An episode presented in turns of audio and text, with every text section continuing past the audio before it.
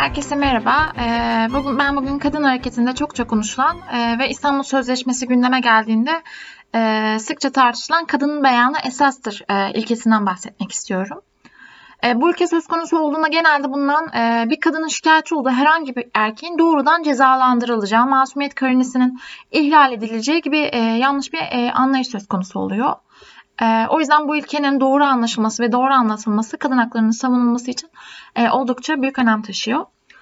E, o yüzden ilk olarak genel hatlarıyla bu ülkeyi açıklamak ardından da bu konudaki e, yanlış kavrayışlara değinmek istiyorum. E, kadının beyanı esas ilkesi nedir? Bu ilke e, mağdurun beyanı esastır şeklinde de genişletilebilir. E, delil yetersizliği olan durumlarda kadın veya çocuğun beyanının esas alınarak kovuşturma aşamasına geçilmesi ve beyanın yargılama aşamasında da delil niteliği taşıyabilmesi anlamına geliyor. Ve bu ilkenin amacı kadınların sürekli susturulduğu, mağdur suçlayıcılığın çok yaygın olduğu bir iklimde kadınları ve çocukları şiddeti dile getirme konusunda güçlendirmek. Mağdur suçlayıcının ne olduğuna Nursen bir sonraki toplantı, bundan iki sonraki toplantıda değinecek.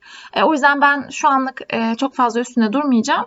E, ama Nursen'in toplantısını izlerseniz bu ilkeyi e, bir zorunluluk hale getiren toplumsal süreçleri topluma, toplumsal süreçler daha da iyi anlaşılacaktır diye düşünüyorum.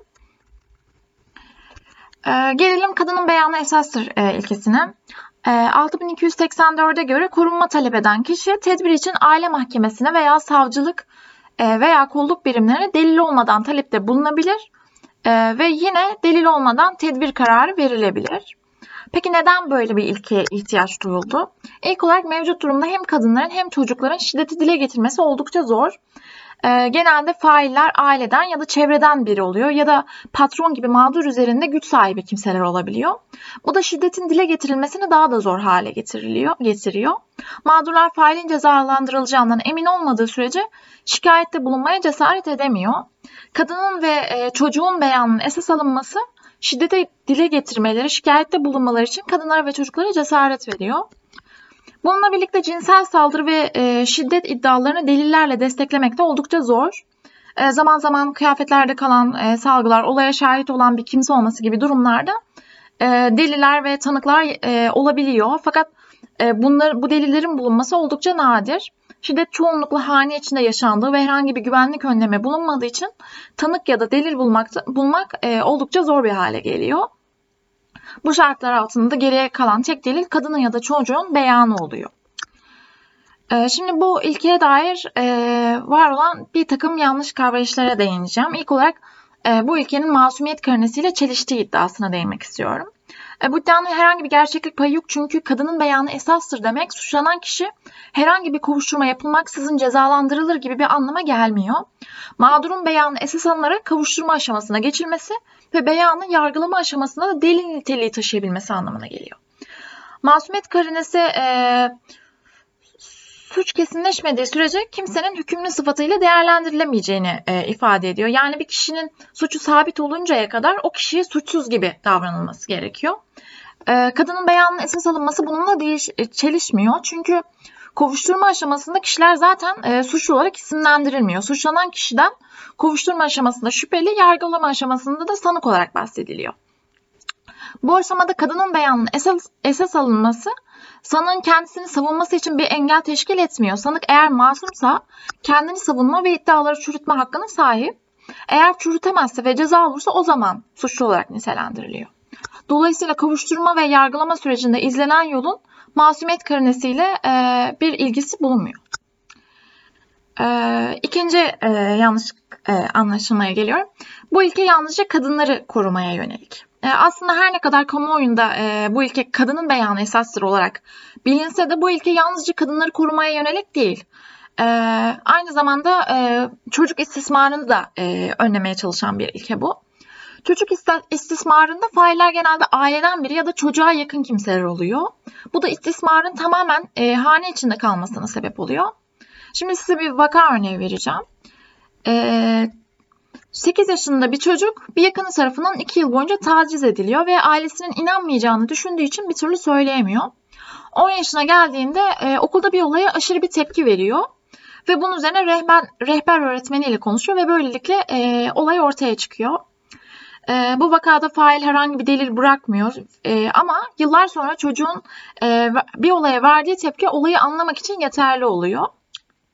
Bu vakada çocuğun daha önce maruz kaldığı davranışları bir başkasına anlatamamasının sebebi e, beyanın ciddiye alınmayacağından korkması ki bu korku sebepsiz bir korku değil. Çünkü e, insanların çoğunda yakınlarının ya da akrabalarının fail olamayacağı gibi e, yanlış bir yaklaşım söz konusu ve bu yüzden çocuklarına inanmamayı e, ve onları susturmayı seçebiliyorlar. Çocuğun beyanını esas e, çocuğun beyanını esas almaksa e, çocukları konuşmaya, uğradıkları şiddet ve saldırıyı dile getirmek için cesaretlendirmeye yarıyor. Çocuklar genelde yetişkinler gibi maruz kaldıkları şeyi isimlendirmek, isimlendirmekte ve haklarını bilmekte e, yeterli olmuyorlar. E, bu yüzden çocuk e, yaşıyla orantısız cinsel eylemlerle ilgili bilgi sahibi ise bu durumda hem bu durum hem dava açılması hem de e, sanığın davada mahkum olması için yeterli olabiliyor. E, kadının beyanı esastır ilkesinin çocuklardaki yani mağdurun beyanı esastır ilkesinin çocuklardaki işleyişi de genel hatlarıyla bu şekilde. E, üçüncü e, iddia kadınların e, sık sık erkeklere iftira atacağı bu ilkeyi kullanarak. E, genelde şöyle şeyler söyleniyor. Artık kadınlar kendi çıkarları için sık sık e, eşlerine iftira atıyorlar bu ilkeden faydalanarak. E, bu iddia yine ilkenin kadın beyanı ile erkeğin hemen hüküm giydiği şeklindeki yanlış kavrayışın bir söz e, sonucu. Kadın böyle bir beyanda bulunduğu zaman e, zaten bundan herhangi bir menfaati olup olmadığı kovuşturma sırasında inceleniyor. Bu iddia aynı zamanda kadınlar için şiddete uğradım demenin çok kolay bir süreç olduğu varsayımında bulunuyor. Pek çok kadın toplumsal baskılar, baskılar yüzünden maruz kaldığı şiddeti dile getirmekte zorlanıyor oysa ki. Ee, kadının beyan vermesi işte sanıldığı gibi kolay değil. Kıyafetinden yürüyüşüne, konuşmasından susmasına kadar her şey e, eline alınıp mutlaka kadının e, suçlandığı bir süreç oluyor bu genelde. E, bırakın şiddete uğrayan kadınları, öldürülen kadınlar bile toplum tarafından yargılanmaya devam ediyor. Kimi zaman e, o da kocasının sözünü dinleseymiş denerek, kimi zaman da o da sesini çıkarsaymış denerek mutlaka mağdurlar bir şekilde suçlanıyor. E, aynı şekilde şiddet beyanında bulunan kadınlar sürekli olarak baskılanıyor, iftirada bulunmakla, abartmakla suçlanıyor. E, başka bir e, iddia bu bu ilke aileleri yıkar çünkü e, kadınlar o an eşlerine sinirlenirler ve bu ilkeyi kullanarak eşlerine eşlerinden şikayetçi olurlar sonra da şiddet artar. Devamlı medyada bu tarz e, senaryolar duyuyoruz. E, şiddetin e, altında kadının bir hatası yattığını savunmak şiddeti meşrulaştırmaya yarıyor. Kadınların şiddete uğramasının sebebi e, iyi bir eş olmamaları ya da iftira atmaları, aldatmaları değil erkek şiddeti ve bu şiddeti meş, meşrulaştıran politikalar. Evet. Yine e, bu ilkenin erkeklere karşı bir saldırı e, olduğu gibi bir e, anlayış söz konusu. Sanki e, hep kadınların sözü dinleniyor ve erkeklerin sözünün artık hiçbir geçerliliği kalmamış gibi e, ifadeler kullanılıyor. Evet bu ilke kadın ka, kamuoyunda e, kadının beyanı esastır şeklinde anılıyor ama bu ilke aslında mağdurun beyanının esas alınması ile ilgili. Ee, her yıl yüzlerce kadının e, erkekler tarafından öldürüldüğü, kadınların şikayetlerinin dinlenmemesinin canlarına mal olduğu bir durumda bu ülkenin kadınlar üzerinden anılmasından daha normal bir şey olamaz. Yani bu ülkenin kadınlar üzerinden anılmasının sebebi iddia edildiği gibi kadınlar ayrıcalık tanınmasıyla falan ilgili değil. Yalnızca mevcut toplumsal durumun yarattığı eşitsizlikleri en aza indirerek daha adil bir e, yargılama süreci gerçekleştirmek. Peki mevcut durumda gerçekten kadının e, ilkesi esas alınıyor mu? Maalesef e, alınmadığını sıklıkla görüyoruz. Kadınların şikayetleri kimi zaman ciddiye bile alınmıyor. Kimi zaman e, erkek hakkında tedbir kararı çıkıyor fakat bu kararlar uygulanmıyor. Aksine çoğu durumda her ne kadar böyle isimlendirilmese de failin beyanı esas alındığını görüyoruz. Ee, özetlemek gerekirse kadının beyanını e, esas almak yargı sürecinde eşitsizliği görmezden yargı sürecindeki eşitsizliğin görmezden gelinmemesi ve bu eşitsizliğe karşı kadınların ve çocukların güçlendirilmesi, şikayette bulunabilir, bulunabilmeleri için teşvik edilmeleri anlamına geliyor. E, bugün hala kadının şikayetine rağmen uzaklaştırma tedbirleri uygulanmayan erkeklerin kadınları öldürdüğüne şahit oluyoruz.